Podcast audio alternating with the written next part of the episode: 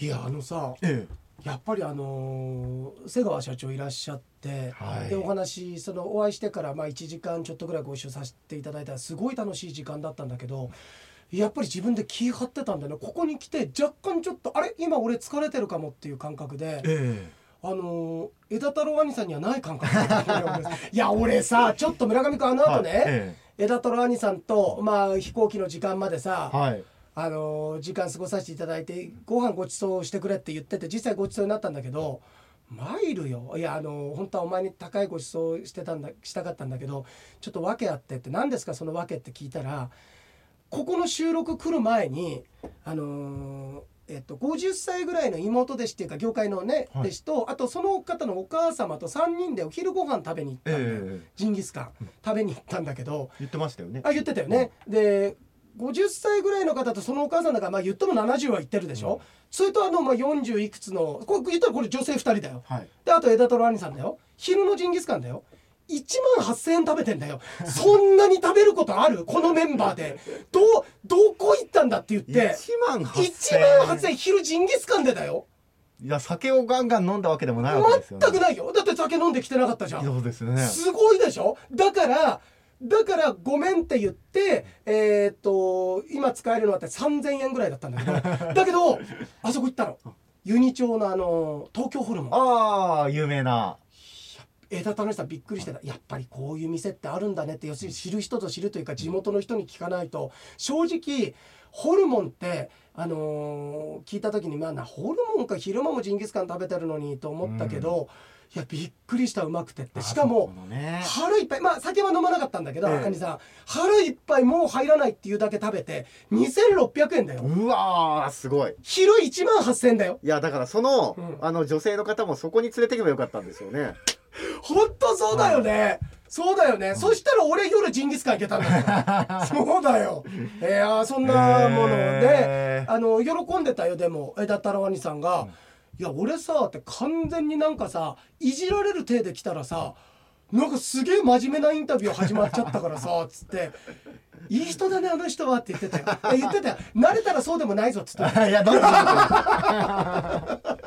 いやでもすごい楽しくて。えで言ってた。終わった後あのずっと言ってたよ。楽しかった楽しかった。こういうのすごくやりたかったって、お前が今は時代がまだそうじ時代じゃなかったけどお前がまだ落語家だった時にさこういうようなコンテンツがあってね自分たちで今好きになんか発信とか YouTube とか上げたりできるじゃない、そういうのあった時ってあーすごく楽しいことできたんじゃねえかなって思うっていうのと、あとあれ？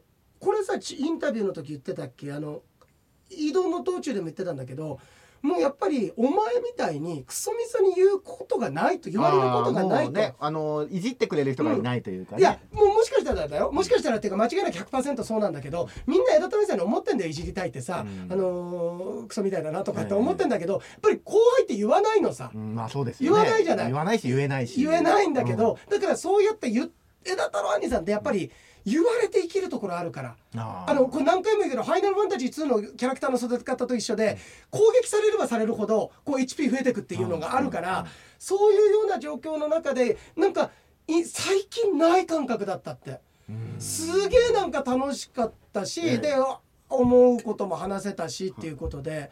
でみんな意外と焦点のところが面白かったって言って、うん。あそうなそういう感覚なんだって思ったんだけどあれを皆さん週2で聞かされてごらんなさい。もう俺側の話できるよ。俺の話としてできるよ。もう稽古つけてもらってるもう稽古つけてもらってるよ、俺松山鏡稽古つけてもらってるけど松山鏡まだ覚えてないけどあのー宮地さんの悪口はもう稽古つけてもらってる。よ いや宮地さんの悪口じゃなくて、うん。まあねそう。の愛だな。愛ですよね。焦点、うん。うん。愛が一番ですよ、うん。うん。愛ありましたね。愛あったね。でもなんかすごいやっぱりこう自分のこう周りとかと重ねるというかまあ仕事に向き合う姿勢みたいな。あどういうところ？だからなんて言うんですか、うん。まあ別にお金が欲しければそのまま続けてればいいわけじゃないですか、うんうんでも自分のそのうん。教授を守るために辞めたわけじゃないですか、ね。うん。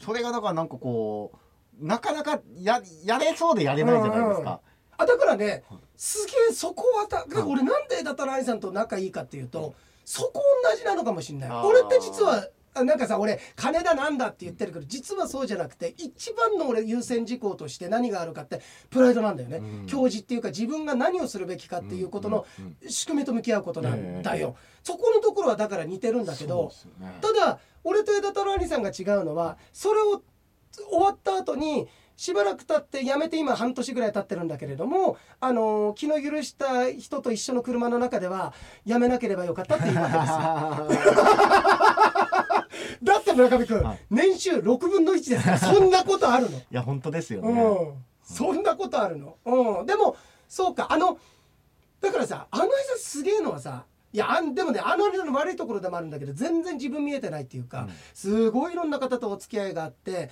俺たちの同期の中ではあのー抜けてやっぱり活動してんの。売れてる動向じゃなくてええ活動してる、言ったらそれこそ女子楽があったり、うん。独演会やったり。そもそも枝太郎兄さんの前後何年で定期的に独演会を大きなところでやってるって実はいないのかもしれない。あの時も言ったけど僕とか枝太郎兄さんのところって谷間だったんだよ。うんで京子にあの時出てもらった時あの洋平商店のあいつ文化庁取ってるから、え洋平商店でこの間出てもらったんだけどさその時にあの言ってくれたけど俺って割と当時は仕事あって京子もすごい仕事あったんだけどそれってねやっぱりねあのよく思われなかったんだよ。メディアの仕事があったりとかっていう。ところがそこの時代を経て今もう俺たちの世代よりも10年ぐらい下の人たちがバンバン売れてきててっていうことがあるでしょ。だからねちょっと窮屈な世代だったんだ。枝虎兄さんとか俺たちの世代ってなかなか難しい世代だった中ででもやっぱりね、あの諦めてないっていうかそれは良くも悪くもあの兄さんの子供じみたプライドがあるんだよ、うん。そこの部分がいいあの焚き付けにはなっててね、うん。だからうんと周りは大変だと思うよ。奥さんとか、例えばよくお話聞く人間は少しこじらせた部分があってそれを何度も聞かなくちゃいけないんだからあでも逆にそうは言ってもあこいつまだ死んでねえんだなっていうかさ、うん。あこいつ戦ってんだなってまだこう抗ってるんだなっていう。それがかっこよくてあだから洋平さんと仲良しなんだなと思って。それは今はちょっと行間を読むと、ええ。これ俺をこれからちょっと褒めそうだぞこれは。ちょっと行こうか。そろそろラジオクラウド聞きます終わったびっくりした。襖開けだけ壁だって。何これこれ。建築ミスだよお前。この先大きな大広間と思ってビターンってなっちゃったよお前すごいね。いやでも、うんうん。要は多分ラジオ聞いてる方もそうだと思うんですけどいつも洋平さんの情報だけ入ってるわけじゃないですか、うん。だからとんでもないクズ人間が来るみたいなイメージで僕もいたんですよ、だからもうなんて写実的なトークだったんだってみんな思ってると思うよ。今までの傭兵のトークは寸分たがわないねですよ。だからあそっかと洋平さんはそうやって言ってたけど、うん。めちゃめちゃいい人じゃんと思ってあのーただこれだけ言わせてくれ、はい。一緒に車乗ってないよねってはい。話ですよ、まあ皆さんね皆さんも書いてる。はい。あのいい人だと思うとか、うんうん。なんか洋江さん言ってたのと違う、うん。これだけ言わせて、はい。お前ら一緒に車に乗ったかあるいは枝太郎兄さんに携帯番号バレてるのかって話ですよ バレてねえだろってこと言いたいんですよ。ね、うん。だからリモコンをね、うん。あの投げてテレビ壊されたことがない人間がねやっぱり。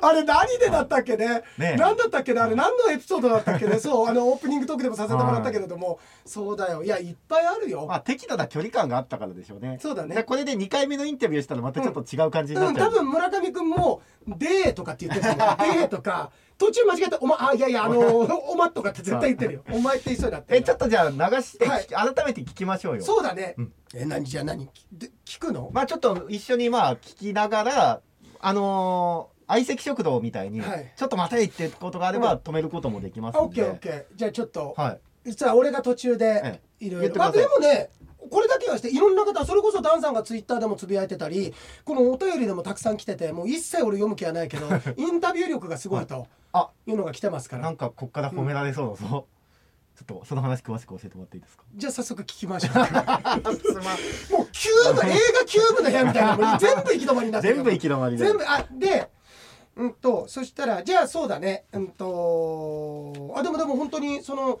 うーんなんていうの？そのあちゃんと聞けてる。だから俺順番が逆っていうか俺最初から俺入ってなくてよかったと思うえー、よ。あ。まあ後の形が良かった多分兄んさんも照れてたと思うから俺がさ俺が入ってインタビューしてたら最初あのあったじゃない。あのあらマジなマジなやつなん真面目かって言っって一回茶化そうとしたけど村上君がかたくなに真面目な表情してたからあの鞘収めたからね。そうなんですよ。刀。だからあれが俺だったらずっとあのままグズグズになってて最後枝太郎兄さんぶん殴ってたと思うから 暴力出なかっただけ良かったですよ。そうですね。うん、ただこれだけは言わせて、はい。あの車の中で一回だけ枝太郎兄さんの右腕にはちょっとコツンとやらせてもらいました。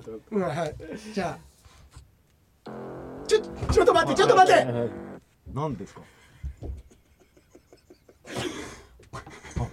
こういうのってね、えあのまあ曲がりなりにも落語界の師匠と言われてる方ですよ、はい。来て、ええ。その音源をはい。再生して僕たちが突っ込むって言うから、えいいや過去の音源をさ、はい。あの今スタジオの外に出てパソコンからこう出して、あのラジオの中に入れて、うん。でそこでやり取りすると思っていうやると思ったら皆さんびっくりですよ。村上君自分のスマホから音出してますよこれ。一番早いじゃん。悲しいな あかでもこの方がまあ深く軽いか。でかぶすかぶして喋っていいですか？だってあの、でかぶってなんて言ってるか聞き取れないんだったら別にその、うんね元を聞けばいいわけですから、あそうかそうか元はあるわけですからね。だからあくまでもこれはもう副音声コメンタリーとしてそうだね。だからこっちだからあれよ。俺これ本当嫌なんだよ。いやおやさんここ静かに聞こうよみたいなさ真面目な人いるじゃん。はいはいはい。本当に。えうん。江戸谷さん女右ぶん殴ってるからねいや 本当言うことは全然ないよ。うんいやじゃあ聞聞くだけで、うん聞くだけで。こん。なでっかい曲で。では始めさせていただきますので、はい、よろしくお願いします。カフは村上さんがいもうカフなんて知らないんだからカフ知らないって言ってましたよ。カフ知らないんだあのラジオの時間で、STV ラジオ、はい。太陽系第13惑星、あ二人目のお客様ということにあな二人目るんですけど。一人目誰あ一人目はですね、あの T スクエアっていうあのあバンドうのわあんたででででででででで F1 の F1 のあの F1 グランプリのフジテレビのあのテーマのえー、え T スケ来たんですか T スクエアの安藤さんっていうメンバーの方がいらっしゃって、えで二人目僕なんですかそうなんです予算を使い果たしたの予算今回はちょっと予算出てないよよそうですね、友情友情というかねありがたいです恥ずかしいやつちょっと恥ずかしくなよいろしくお願いしますす。ありがとうございます今日僕お話しさせてもらうの本当楽しみにしてて。あ本当ですかはいあの、うん個人的にも本当にお笑いが大好きで、あはいはい。はい。特にやっぱり落語家の方に、はい。こうリスペクトあというか、ここでもね尊敬ちょっとすごくいの念が。いやーあいりがたいですねあこういう。で、ええ。まああのー笑いを届けるっていうことでもいどこで来るかなまずすごいことだでなもかなり身構えてるで落語ってやっぱり縦から文化を顔出して。る守るっていうような側面もあるじゃないですはい。か。でそういうなんていうか昔からこう続いている文化を守るという仕事にプラスして枝太郎さん新作落語も結構やってるじゃないですか。そうですねもはいうほら早い食い気味だもんこういうきっかけでこう古典の落語にプラスしてその新作も自分で作ろうっていうふうに。真面目かはい真面目の真面目なやつなんですねええいやあそうなんですよいつボケんのかなと思ってあのええあ新作をまあもともとそうですこの村上君の堅くなさ。硬くな絶対お前のフィールドには行かないぞっていうとやっぱお笑い大好き世代このアウェーあのアウェーにしたままにするっていう。やっぱもう寄せとかないんですね岩手県のもう田舎芸人が一人今諦めてる状況ですよ。もう田舎なんで寄せもなくてちのやっぱり落語に触れるこう入文化もなくってくんないその子と当時はもうネット本音でもなくて。話してくれないじゃないですか。そうだからもうボケて落語ってボケてなんだろうっていうとこからあのやっぱダウンタウン世代だったんで、ええ。うっちゃんなんちゃん世代ですからよくだからまあお笑いに行こうと思ってたんですね。で、まあ、NSC とかいろいろ考えたんですよ。その事務所とかねそれから誰か弟子入りと。か考えてる時に高校生の時に芸術鑑賞会ってあの授業の一環で落語を見せるっていうものがあってでそれで初めてあのんの中で後の歌丸の師匠である桂米丸師匠が来たんです。で米丸師匠が新作落語をやったんですけどこれがもう面白くてあの現代の話なんですよ。でおじいちゃんがちょっと面白い人で自その分の米丸師匠のネタが自分らの世代で相撲を見ててでは今の取り組みをビデオテープでもう一度ったらうんおじいちゃんが「今度は負けるな」って言ったっていう。そういうネタをやって面白いの。あ落語ってねなんかおじいちゃんが古い話してダジャレ言うイメージだったんですけど。そこで言わなんかこうなと思った笑いできるんだ。今面白いと思ってなかったでしょ？落語っていうの。でましてや当時74歳だったんです米丸師匠が74歳がまだ生きてらっしゃるから孫ぐらいの高校生を現役で90何がそれこそ何百人の高校生を一人で沸かしてそうだってるんですねだって本当十六七八の高校生を。七十四歳のおじいちゃんが。だからこれってすごい申し訳ないですけどお笑い芸人。本当ですね。でもこれできる人。って萩本欽一さんでも一人で話術だけで高校生を笑わせるって無理じゃないかなと思って。落語ってすごいなと思って。で米丸師匠に落語家になりたいですって。冬休みですかねその手紙書いたんですよ。そしたら電話がかかってきて本当にどうしてもやりたいなら話ぐらいを聞くからねっていう。ふうにでまあ卒業式の前の日ですかね米丸師匠のご自宅にもう岩手から一人でですね18歳高校生ですよ。まだ卒業前ですから。あのあちょっと一回待って。あの今思えばだよ。その来た時にといやだからこれも何度も話させていただいてることだけど俺も学校寄せで一番最初に見たのが春風亭流昇師匠と、うん、後に大変お世話になる神田あ当時北洋兄さん後の山陽兄さんでしょ、うん、でもう一人が白獅師匠だけど当時、えー、当時、えっとあまあ、当時もが白獅師匠だけどその白獅師匠っていう人が全然知名度もなくて、あの夫妻の子はあなんか大したねあの冴えないような感じの方なんだけど。天式をやってめっちゃ面白かったってのを覚えてて、うん、で後に三陽兄さんにあの時に流昇師匠と兄さんも面白かったけどあの天式やった人が全然思い出せなくてめっちゃ面白かったんですよ。あの時って兄さん誰と来てたんですかあれ白紙兄さんだよって言った時えーって。実は白紙師匠に僕天式習ってたんですよ。でそれ知らないで習っててあ面白えなと思ってて。で当時あの春風亭流昇師匠がこう来た時に落語もやるんだけどやっぱりね落語家のすごいとこってそれを他の人がやったら面白くないんだよ多分言っても同じこと言っても。龍昇師匠のねあの春風亭流昇と申しまして、えー、あの大きいことを言うようですけれども春風亭流昇といえば現在は我が国に一人だけになっておりましてって言ってでその後にぼそっと「こんなこと長年言ってて飽きちゃったんだけどね」とかって言うんだよ。でその後にあのしかしあれだねって野球もそうだけれどもあのホームランなんてのもよくわからないね打った打った大きい大きい大きい入ったこれは文句なしのホームラン。文句あるホームラン見たことないんだけどねとかっていうのをさ 当時70何歳の人が言うんだよ。これは衝撃だったよ。あ面白いで当時同級生の女の子に「堀川君ってさ落語家なればいいしょ」って言われて「なるわけねえよバカ野郎あんな」って言ったんだけど面白いとは思ってたんだけど、あんな年寄り臭いって言ってたんだけどその2年後にはなってる。俺ここ2年生の時だから見たのがさ学校寄せで影響を受けたって落語家たくさんいると思う。あまあそうですよね。あのねなんだろうねダサくない感っていうの、うんうんうん、何なんだろうこのダサくない感って。これすっごい申し訳ないんだけどあのとねやっぱりね年うんとなんて言ったらいいんだろう。さっき言ったようにあのだ金ちゃんがダサいとかそういうことではないんだけどでもやっぱり706070になって漫才だとか違うスタンダップコメディとかで高校生笑わすのってめっちゃ難しいと思うんだ。あのねこれお客が照れる感覚ってわかる？わかります。わかる？わ、うん、かる？頑張ってるな感が出るの、えー、一生懸命今のことを入れてるなだとか、うん、一生懸命この時事ネタを入れてるなだとか高校生におものってるなだとか、無理して AKB の話入れてるなだとかっていうその無理感が出てくるんだけど、落語家ってね、まあ全員が全員じゃないんだけれども、その無理感が出てこないっていうのがねやっぱりそのしっかりあのなんつうの根幹の部分に伝統芸能っていうことこの人やってるんだっていうなんかその信頼感っていうのかな、それがあるからかもしれないんだけれども。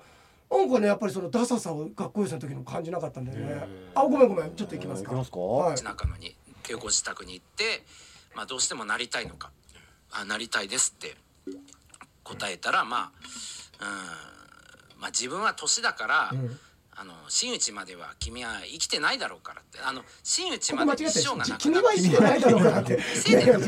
僕はだろそれもう緊張してるんだよお前は生きてなきゃいけないんです何度も言ってる話をしてたの真打ちまでに生きてるってことは40歳では死んでるってことだよ真打ちまで15年ぐらいかかるだろうから僕は生きてないから僕の弟子を紹介するからって言われてで誰にしようかっておかみさんとね別室で話してんですこれ全部あのまあ米丸の一番弟子が歌丸で二番弟子が米津決勝ってあの隣の晩ご飯。で、これで考えたんで話してんですよ。で聞こえるんですよね。で米丸師匠が歌丸さんがいいんじゃないかって、でおかみさんが米助がいいんじゃないかって、ちょっと止めて。隣の部屋で聞きながら、まあ、米助は嫌だな。っ て落語やるイメージなかったんでね。あのさ、村上君も気づいたと思うけど俺もそういうところあると思うんだけど芸人ってこの先にオチはあるっていう時にさ、何あの風の変わる感じ。何なんだろうねこれね。そうですね。やっぱり微妙なトーンの変化ってあるんだろうね、まあ明らかにエラトラーニさんこの後にちょっとオチあるから少々お待ちください感が出てるじゃん、そうですね。うん、あちょっと待ってますもんね。待ってるもんね、はい。はい。来るんじゃないかあしゃもじ持ってね。だからしゃもじ持ってねレポーターやるわけそれに別に入るわけじゃないんでとか。落語やりたいのになってまあもちろん今はそのまま君を奪いされたい。落語やってますけど。それだから米助師匠はなって思ってたらまあ米丸師匠が、うんまあねちゃんと仕込んでくれる歌丸さんがいいんじゃないかっていうことでうちの師匠を紹介してくれたんですね。はい。たんですね、ええその高校の はい。そのそこで吸収したよ衝撃を受けたっていう。歌太郎さんあの文集にまとめてるじゃないですかあらよく知ってますね。で僕その文集の兄さんってね文集読ませていただいてあらあのあそうなんですさんその正直ええあのねその高校生で書いてるわけ。ですよそうですね。でもなんていうのこういうことをプロの方に話してるかもしれないですけええ。どその当時から才能のある文章というか。僕ね高校の時頭良かったんですよちいやょっと。なんかプロのコピーライターが書いたのかなうん割とねって思うような僕感想文コンクールとかで、ええ。岩手県で結構何位とかなってるんですごいですよ。なんであのそこが気になる。完成された文章と一つのエッセイを読むそうですね。覚えてるはずなら本当だったそれが落語嘘じゃねえか重ねるにつれてその文才がどっか行ってしまったっていう。意味が分かんないっていうね。え多分ちょっと止めて、でもまああのあればここでこんな笑い声出してくれんだったら、もっと声出すとかあったんじゃないのって枝トライさん思ってたと思うよ。その手前に。でも面白いじゃないですか。がその卒業アルバムかなんかのコーナーだと思うんですけども、その芸術鑑賞会の感想っていうのを、まあ、書かせていただきましてね、うん。でもあの時に書いたのはやっぱり新作落語が好きですっていうふうに書いたんでだから今はでもブレてないなって思います。高校ね。2年3年の時から思いはブレてないなっていうのは思います、はい僕もまあそのダウンタウン世代というようなそうですね。時代でお笑いそうですね。ってなんで知ってんでしょうやっぱりその落語が良かったっていうのはそのもうねなんかねもう文化人っぽくなっちゃってるから、なんかそういうフレーズを言いたいんだよ。そうですね。とね、か若者をなるほど。爆笑させられるっていうのはすごいなと思って。でまああとねちょっともう一つやらしい話、落語で若い人っていないんじゃないか。これなんだ俺もそう比べればですよでどうせそう薄いだろうと思って入ったらとんでもないよ。テレビっ子の世代だったどえらいそうなってたから競争率低いのかなとかって思ってたんですもんね。俺もやっぱりエルトライさんと一緒に打算的なところがあったか少し。それこそ男子師匠とかとにかくあの高齢のイメージだったんです。ねそう。で若い人だったら俺のセンスの方がいいだろうぐらいに思ってて。お笑いのセンスで落語やればうんこれいけるんじゃないかって競争計算も率もねちょちょっとあったんですよね。あの頃はもう自分を天才だと思ってたんで。すっごいあの肛門の入り口で詰まってる感じ。ですっごい全然出なくて。すっごいそういうのもちょっと今考えるとあったかもしれないですね。うん。でこれは実際入ってみてそうだったね下積み時代というかそういうのがあるじゃないですか、はい。なんか自分の思い描いたようには進んでったまあんですか？全然ですね。まずやりたいことやらせてもちょっらえない。と待ってはいはい。やりたいことやらせてもらってないって言ってますけど。これあのこれも何度も話してることですけど、あのやりたいことやってまして兄さんあの落語家2つ目になった途端あのー、2年間ぐらいちょっと漫才をやってた時期があって。まあ、あのそれは落語家仲間同士で,、い、でいろんなオーディションとか受けてだから当時売れてなかったのが浜カーンだとかあと鳥居みゆきとかだから、はい。そのあたりとそこで仲良くなったんだけどへー。枝取さん今でも言ってるあの2年間取り戻したいって あの無駄な2年間を取り戻したいやりたいことやってるけど、ん。今考えたら無駄な。無駄な無駄な。よくくあの人生に無駄な時間はないって言うじゃない。それこれ客観的に言ったら人生ってそうなんだよ、でも無駄な時間ってあるんだなって俺も思った。いやだけどね、え相沢もねあと一つは入門してすぐ歌丸師匠ってさこれも何回も話してる話だけど歌丸師匠って運転手さんがいて、あのーすぐ高級車で移動するわけですよ。初めて車乗った時に、えー、ともちろん後部座席当時、車内電話がついてる高級車ですよ、僕も乗ったことあるけど、乗り心地めっちゃいいんだ。んで枝太郎兄さんが助手席。でドライバーの八代さんという方が、ああと運転席。で歌丸師匠が後部座席に座って、いざ出発するぞって時にあの、えっと、八代さんに「じゃあちょっとシートベルト締めて」って言われてこうやって締めたんだけど締めてすぐ「なんかこれ締め付けるから嫌だな」っつってあのなんだっけあのべシートベルト取って歌丸師匠の後ろからこつかれたっていう。好きなことはやってますから兄さん。そう。だからそんな兄さんがやっぱり歌丸門下に入って徐々に牙を抜かれていくんですな。これが見てて面白かったです。己を捨てろって言われますし、己をね。まあ自分のネタもできないんですよ。やってたんですよ教わったでもやってたやってた。イラク語こっそりねでも歌丸師まあ匠古典派だから。これが修行なんですけどねでもすごかったよ。あこの人本当にやりたいんだなって。やっぱりもどかしいですよね。18でやりたいことやりたくてお笑いやりたくて入ったのに古い話をずっと延々とやるんですよ。でまた当時はもう落語なんかも一番下の時代だったんで、今みたいにちょっとね落語ブームみたいな時代じゃないんでやっぱりねうん。そういう。お客さんもなんか落語家さんってちょっともてはやされるとか持ち上げられるじゃん。うん伝統芸能やってる方みたいな。ねこれね入っても可愛い人気だしちょっと上の世代でそれをテレビとか全然出てないんですけどこんなすげえ人たちいっぱいいたんだっていうのは、ああそこで気づそういただからまた全然そのテレビとか出てない頃の春風亭昇太師匠だったり、林家たい平師匠だったり、それこそ柳家京太郎師匠だったり、すごいね神田山陽多分後のね京太郎師匠なんて落語知らない人が初めて京太郎師匠の講座みたいなこんな面白い人たちでも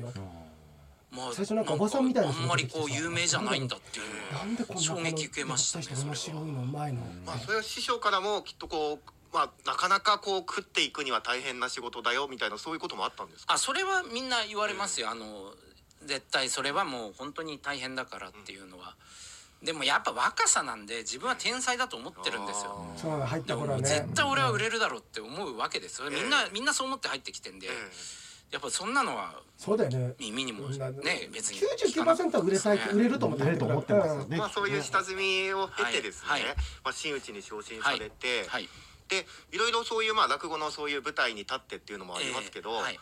あの乃木坂の女子ね落とかそういうなんていうんですか落語の普及だったり落語家何百人いる中ではい兄さんにあのおまあ仕箸が回ってくる事っていうかまわけでしょあ言われれば別にうん。時間空いてればねうん。楽しいでですから。多分相当に乃木坂なんいって言われてたと思うんだよよな兄さんが生駒さんとかね今卒業しました今のだから斎藤飛鳥ちゃんが落語していて。これはやっぱね新鮮ですよ普段だってもう寄席の楽屋でええ。もう売れない年寄りばっかりで いるんですよ楽屋はね。それを終わって末広亭のねその楽屋終わってそこから新宿にスタジオがあるんですよ。あのそういうお芝居やってるその乃木坂のスタジオがあってええそこに行くとまあアイドルが15人ぐらいいるわけですよ。あで師匠師匠とか言ってまだ全然コロナコロナの前だったコロナんでってなんだ。15人きっちり狭いところにいてこれはもうねもうときめきますよね。ーこれ正直なんかいい匂いするんじゃないですか？いい匂いしますよ。だって寄せの匂いなんかもううん。来るみたいな匂いしかしほら、はい、ちょっと止めて、はい、ちょっと止めて。いや、あれさん頑張ったよ。ここで寄せの匂いなんて、なんてさ、例えばまあ、ちょっとあれだけれどもさ、えー、なんだ、なん、俺も出ないね、これね。いやなんか線香の匂いとか、とか、ってか、もう俺ちょっともうちょっと不謹慎なこと言いそうになっちゃったんだけど、はいはい。って言うんだけど、はいでもなんか言わなくちゃと思って、出てきたのがうんこですよ。これだけはして、うんこの匂いなんかしませんから。うんこの匂いなんかするわけないでしょ。するわけないですよね楽屋でバカじゃないの？やっぱ乃木坂の匂いはいい匂いですね。やっぱいい匂いでした。ああもうなんかもうこここれあんまり言うと刺されんじゃないかと。でもあの楽しかなんか青春って感じです逃げた。ああの教師になって言っちゃってますよね。やっぱり塗り替えたから時ね。間がない中で落語を覚えてきて見せてでできなかったらやっぱちょっと泣きそうになったりとかもうあー青春だなって。いや、でもそうだよね。そうですよね。影響受けるよね。泊まり込みじゃないですけど、うん。やっぱもうずっと1週間2週間やりましたし、僕も仕事柄アイドルの方とお仕事させていただく時とかあると、はい。やっぱりちょっと自慢入ってますそうから皆いうアイドルに 俺もお前には負けてないよみたいな、ここでちょっとね、あの、パンチ一発入れとかないと。このイン努力ってタビューの方でもなんかいいインタビューキャパシティオーバーじゃないかって。だからだんだん字が出てきてます落語を覚えながら。も承認欲求高まってあのます。新曲の振り付けを覚えていやでも本当でラジオをそうだよねその間に中抜けしてラジオをやったり。だって落語をやって稽古してちょっと抜けてきますって言って「ミュージックステーション」出てんですよ。そ して戻ってくんですよ。そんなさ別に浅草インホール出るからとかじゃないんですよ。て洗濯機回しながら掃除機かけたって喜んでるわけですからね。ちょっと止めろ。ちょっと止めろ。で。すか。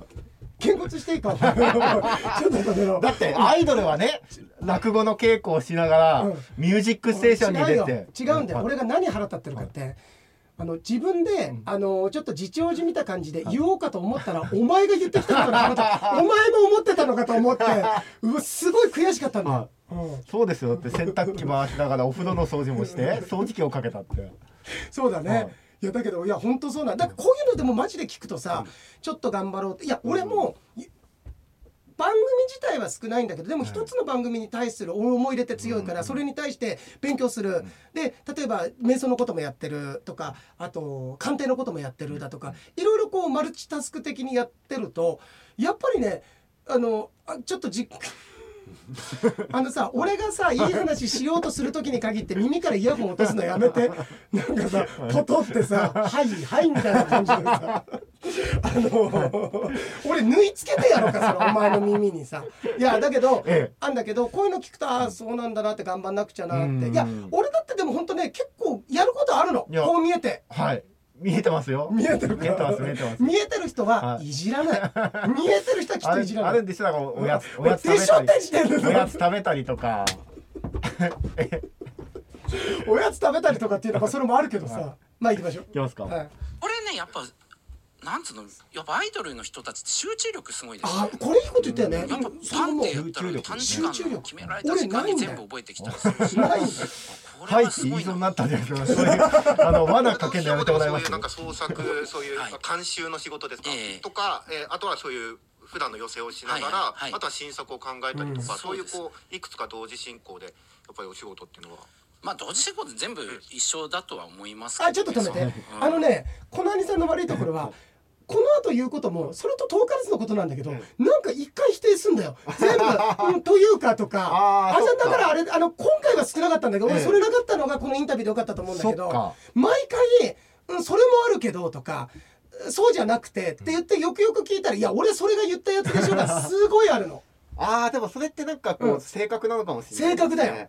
うん、ああその通りだよっていうふうにすぐ認めて、うん、受け入れるんではなくてそう。いやというよりはって嫌って言っちゃう言っちゃうんだよダトライさん。ってそれがまさに今出てきたとこ。ろまあ軸は新作としてやっていきたい、日照やっていきたいなとは思ってますけど。まああといろんなねこういうの楽しいですからねこのこういう。えーなんかラジオとかね、はい、だからなんかそんな出たことない来た仕事は断らずにこれがちょっとやってみようかなハニさんは絶対来た仕事。朝俺も言ったかもしれない。別にやっぱり選ばない話でも。どんな話でもいきます極端なんて NG なしというか、あ NG はないです僕だからあの正木芸能者なんですよ、事務所が。NG ない。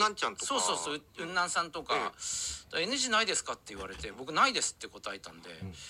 だから結構いろいろじゃあ振りますねって言われて。もしかしたら出川さんの後輩としてねなんかわかんないですよ。そのワニとかに噛まれるかもしれないし。でもそれそれでもなんか楽しいなと思って。逆になんかね落語だけやってるとねやっぱもう。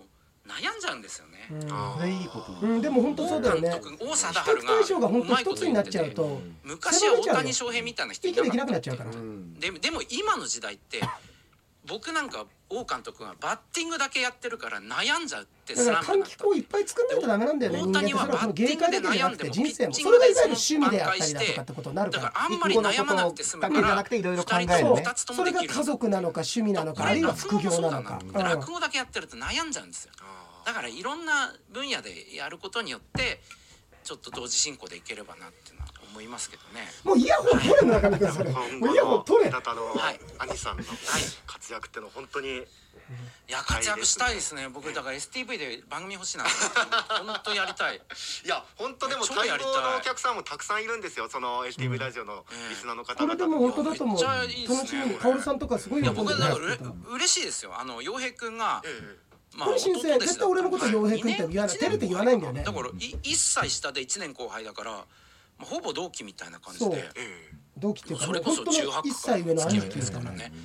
あいつがねだから最初入ってきた時嬉しいんですよ、なんか可愛い後輩みたいな感じで。で僕もちょっと威張ったりとかして「お飯食うか」とか言って。であと落語もねなんかあいつがよ横で見てるとあえてなんかちょっと気取った感じでやるんですよ「お前 俺うまいぞ俺」なんか引っ越しの夢ってこれ鳥でやるようなネタだから全然上がってやってるいやちょっとびっくりして。俺これ見てかっこいいと思ってたと思うかもしれないけど兄さん。俺バカだと思ってた。絶対これ後で師匠たちに怒られるじゃんって。いきなり全然上がってこういうとこやるようなもんで、それぐらいまあ長い話だから、でまたへったくそなんだ。またへったくそだったんだ、はい、でなんか合上級とかかな？聞いた時に、ね、まあスラスラ喋るわけですよ。噛まないで、はい、横で見てて耳鳴りがしたんですよ。うわーっていうなんか僕ね嫌なことがあると眠くなるって癖があって、はいちょっと眠くなったんです あの脳が現実逃避をするっていう、えー、もうあれは覚えてますね。であいつがねまたね気が利くっていうか、えー、お茶組とかもできるし着物もたんで太鼓もできるし師匠方に可愛がられるんですよ。でなんかもうすごくなんか「うらら」っていうですね。言って「うららはうららは」とかいじられたりかわい、であいつはまたその時猫かぶってて「いややめてください」とか「美味しいですこれ」とかって。それ可愛がられるんですよおじいちゃん。それがまた腹立つわけですよそんな。くそっていう感じで。でだから僕言われたことあって前座の時に。お前うちの師匠で歌丸に「お前うららに負けてんじゃねえか」って言われて。あれも俺ほんと悔しくて。でもそれは嫌でしょうらら負けてんじゃねえかって、えー、本当になんかもうでもありがたいよねこんな話をしてくれるんだからね。それは傷ついた記憶。であいつがねまた2つ目なってからもう快進撃が続くんですよ、その前座のうちからラジオのレギュラーとかもしたんですよ。日本放送で。で2つ目なって NHK のラジオとかやって、でまた可愛がれ林家太平師匠とかにもハマるわけですよ。可愛がられて。それでなんか、ね、賞とか取り始めて落語の賞とか。でやっぱなんか嫌なんですよ。なんかもううわーって思うわけですよ。なんだなんでしょうね。まあ仲はいいんですよ。プライベートでも、その時も遊んでたし、仲はいいんですけどなんかもやとねなんかこうまだ若いのもあって。なんかあのなんでしょうね。でもね、ちょっと一回止めて。でもね、結局ね、俺やっぱ器用だったんだよ。そういう意味ではその世界に村上君多分今の俺を見ると今って俺すごくあのー、自分で生きようとしてることがすごく村上君が伝わってきてると思うんだけどなんでそうかっていうともう疲れちゃったんだよ器用で、あのー、世界に合わせることが。で俺すごいとでもそれは嘘でじゃないよ。本当に師匠たちも尊敬していただいてるお仕事とかもあるんだけれども本当に伝えたいことは何なのかっていうことで器用な人間ってね途中でねある時までのスタートダッシュ聞くんだけどこういうなんていうのその枝太郎兄さんみたいに不器用に前に進んでる人の方があのー、いわゆる燃費がいいんだよね。どっかでね一回折れちゃうんだよ。俺はもう自分でそう思った。俺多分ね前座の時も大変もう生意気な話ですけど相当稼いでてお金もあって、2つ目になってもすごいあのそのレギュラーもあったし仕事もあったからあったんだけど。いつか折れるって思ってたんだよね自分がね。でなんか違うなんか違うっていうのをずっと思っててだからだからやっぱりね、あのー、本当の芸人ってどっちかって言ったら。あのー、やっぱり枝太郎兄さんでその落語家でって、俺自分が落語家死ぬまでやってるっていうのはある時からも見えなくなってたけど兄さん見えてるよ多分自分が死ぬまで落語家やってるって。それはかっこいい形じゃなかったとしてもねそれがもう本当にズタボロになってる自分の姿かもしれないけれども、この人は自分が死ぬまで落語家である絵は見えてるよそういった意味での、あのー、器用さを持ってると思うさっき。俺はそのえっといわゆる未来を見通す器用さはなかったね。だからうんとそれで、ね、最初の頃仕事あったことは嬉しいしさ、自分の器用さを誇りたいこともあったけれども多分兄さんと同じように俺のこと嫌いな同期はいっぱいいたと思う。いっぱいいたと思うよ。あのなんだこいつばっかりってなったと思うけど、でも逆にこれは綺麗事でも何でもなくて芸人前としてるその人たちを羨ましいこともあるよやっぱり。みんなでつるんで飲みに行ってさ、俺はあんまりつるむこととかもう当時からそれ自体はしなかったから、だからでそういう人たちはみんなやめてないよやっぱり。ちゃんと残ってるよ。で俺みたいなのはやめてくんだよね、なんかねなんかすごくうんとそういう意味ではそういうことを俺経ているから、自分よりずっと若い芸人の人とかがいて悩んでる時にはそういうアドバイスはできると思う。今あなたが売れてないことってすごく意味があるしだからこそあなたきっと続けていくと思うし、うん、あのお金だとか知名度じゃない見えてくるものって絶対あるよ。自分がこれやってるってことを誇りに思える時がっていうものは、うんあのそれを感じられる場所にまだいるからね。だから兄さんと俺がつながってる俺のメリットとしては兄さんがそうなんだからじゃあ俺は腐ってられないなってことで、うん、やっぱり今自分ある仕事をすごく大切にして自分のそばにある人たちをすごく大切にして自分支えてくれる人たちを大切にして芸人っていうよりは傭兵っていう人間を作っていきたいっていうことはすごく強く思う。うん、あごめんなさい。どうぞ。っていう感じはしましたね。なんかその時にでもいや俺はこれはうららには負けてないのになっていうここは負けてないみたいな。それはない毛量は負けてない。と思うんですけど今がっつり負けてるんで勝てるところがないですね毛量も負けてしまう。あいつちょっとハゲかけてたんでええ。昔ね。ええ。僕はふさふさだったんでだからバカにしてると帰ってくるなと思って。でも本これってあんまそうだよ言わない方がいいねなと思います。でもなんかここは負けてないっていうのは結構大人な考えなんですよね、ええ人は人僕は僕自分は自分っていうのは。僕最近ですもんそういう考えできるようになった40いくつの。やっぱね20代無理ですよ。いやあいさんこう言ってるけど申し訳ないけどあ。いさんだっていい意味でそう思ってない本当は悔しいよやっぱりめちゃめちゃ悔しがってるも思うことも確かそうに俺にじゃないよその他の芸人に対してね稽古しようとかネタ作ろうとかは思うこともだから確兄さんにとってやかっぱりではありますけどね。臨機今思うとっていうこの嫉妬っていうのはなん巻きなんだよ。でしょうねでもあいつれなくなったら兄さんはもう落語家辞めた時にちょっとホッとしてる自分もいたんですよああーあこれで解放されたと思って。それは正直な気持ちかもしれない。だけどうん、それは覚えてますね。落語家辞めるってだんだん師匠と、ね、その歌ある師匠っていう人と折り合いがつかなくなってきてて、やっぱ辞めるかもしんないっつって聞いた時に、あそうって悲しい顔しないがやらしてないんだってちょっとしてしてないんだってあやっと解放された苦しみからっていうね。あそれはちょっと覚えてますね。ですね。そうなんですね。うん。でもまあ今思うとですけどね。ちょっとこれ止めて。でも兄さんもよく言うのはでも裏やっぱり違うんだよねって、あのお前がいなくなったとしても次のお前は出てくるんだ。あーなるほど。次のお前が出てくる、はいどうやったって出てくるって、うん。その繰り返しだよって、うん。だから兄さんとしてはそれを言えるぐらいの距離感だった。ら俺は多分やりやすかったと思うの。ああそうですよね。クソって言えるのが、うんうんうんあので今たまさか僕や兄さんと縁切れてなくて兄さんがこう復屈したものを抱えてるものを僕とかと話したりすることで逃すところがあるからまだいいけれども、やっぱりうん第2第3のまあ俺っていうのはあれだけど俺がいなかったとしてもさその同じ比ね較対象っていうのははい自分をこう苦しめる比較対象っていうのはやっぱり人生で出てくるっていうのは兄さんこれ常日頃言ってるね。うん。あごめんごめんこのままずっともっともっと喋ってたいんですけども時間がもなんで？うちょっと待ってちょっと待って。あのこのままもっとずっと喋ってたいんですけどさなんでですかってもうテンパってんじゃん兄さん。なんか何をしゃべちょっと聞かせて。と解放された苦しみからっていうね、それはちょっいいことと言ってんのに覚えてますねなんでですかっていう。なんですねうーん。まあ今思うとですけどね。い。やもうねこのままずっともっともっと喋ってたいんですけども時なんでですか？間が 来てまして。なんでありがとうございますだろそこ。時間はラジオクラウドのちょっともう一回聞かせてもう一回聞かせて。ずっと喋っててますね。そうなんですね。うーんまあ今思うとですけどね。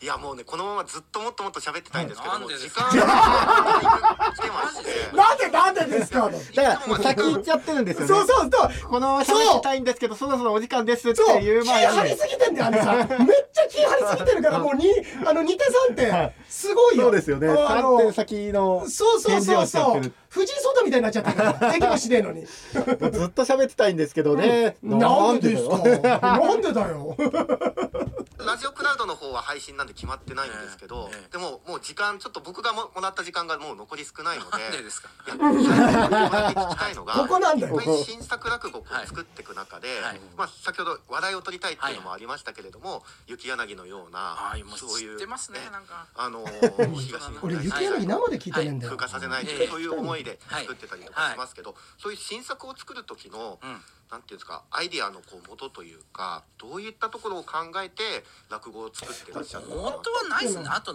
なんだろう。最近思うのはテーマですね。なんか。元はないですね。最近は手はでもだからそれを聞いてるんだっつってねだから一回否定するんだ。否定しましたね。柳っていうのはやっぱりもう一回ちょっと否定するとこばか？りなうん。考えて落語を作ってらっしゃるんですか、元はないですね。あとなんだろう。最近思うのはテーマです。いねやそれだっつって。それだっつってんだよ。そうだからテーマですねって言えっつってんだよ伝えたいなって思ったから雪柳っていうのはやっぱり実話の物語なんでこれを後世に残さなきゃって思いましたしあとまあ笑いの話でもねなんか興味あるものっていうのはありますよね。で最近なんか興味あるの夫婦漫才っていうあのこれ言ってたね。興味あってえ。なんかこの間のザ・ノンフィクションであんじゃんって大輔花子そうじゃんね。花子師匠ね。元はないないですですね。ねあるじゃん。ちょっと待って一回止めて。そう考えたら雪柳実話ですけどめちゃめちゃあるじゃん。めちゃめちゃあるじゃん。元実話ですけどって。あの雪柳実はもうあの中あるんですけどうん。元はないですけどの数十秒後に実話なんですけど一番あるじゃん元でそもそも落語自体元あるものだからね。ですよね。そうだよ。元はないですけど、うん。テーマがあって。でで実はなんて元あるじゃん。あとはあの夫婦漫才とかを扱ってみたいと元あるじゃん。もう腰あるじゃん。それを聞いてるんですよ。って話ですよね。なんで言わないんだよそれ。それを言えよ。夫婦漫才ってすごいなんか面白い題材だなって、映画にしてもいいですし特殊なんですよね。でやっぱり楽うちの寄席浅草の寄席にも東京太夢子先生とか、なん。かあの新山秀康先生とか、ねまあ漫才いたんいるんですけどやっぱね話聞いてると面白いですよ夫婦漫才。先生亡くなっちゃってね。だからちょっと夫婦漫才の落語できないかなって。いうのは今じゃあ今何かこ考えてるんですアイディアのこうちょっとこうサフサフサフサそうですまあ別に落語じゃなくてもねそのこれは別にいじりなわけ出てきこはちょっとたと。なんか書き江戸たいトライさんももう余裕ないからなんか髪の毛みたいですね髪の毛ぐらい入ったら それも入ったらいいんですけど言う余裕もないから。元がないから高橋さん大人にこの時に考えていたこと。いやいやいやいい人ですね村上さんね。だ。からいい人ですねっていうのにいやいやいやって前につけるじゃん。一回否定するんだよございましいやたえーここれで終わりですか？いやもう本当はねこのまま終わりたくないんで。すよしいいよいいよ。はいいやもっと喋って。ですねここからということを俺が入ってきたんだけどさい。やだけど本当にありがたいよ。俺ねあのーまあ一言で言うと俺本当に枝虎兄さんって俺俺が枝虎兄さんに俺の話することってのはないのまず。電話かかってきたり俺がかけたら枝虎兄さんのただ話を聞くんだけどはい。でも全部ひっくるめてだよ、ん。芸歴も年も1年先輩の桂枝太郎に俺はこの二十数年間ずっと甘えてるってことなの。これ綺麗事でも何でもなくていじらせていただけてますよって面白くさせていただけてますよだとか。あるいはあの俺が電話かける時はやっぱり自分もこうリラックスしたいからかけるわけだけど兄さんの話聞いてるようでって自分をデトックスしてるんだよ、結局全部ひっくるめて甘えられて。だから俺ないのさ。俺のこの仕事って。あの、正直さある意味五郎さんにちょっと甘えてるようなところだったら中継でさ五郎、さんすっげえひどいこと言ってもいいや俺ここで自分かば上げられそうとかって甘えられてるけど。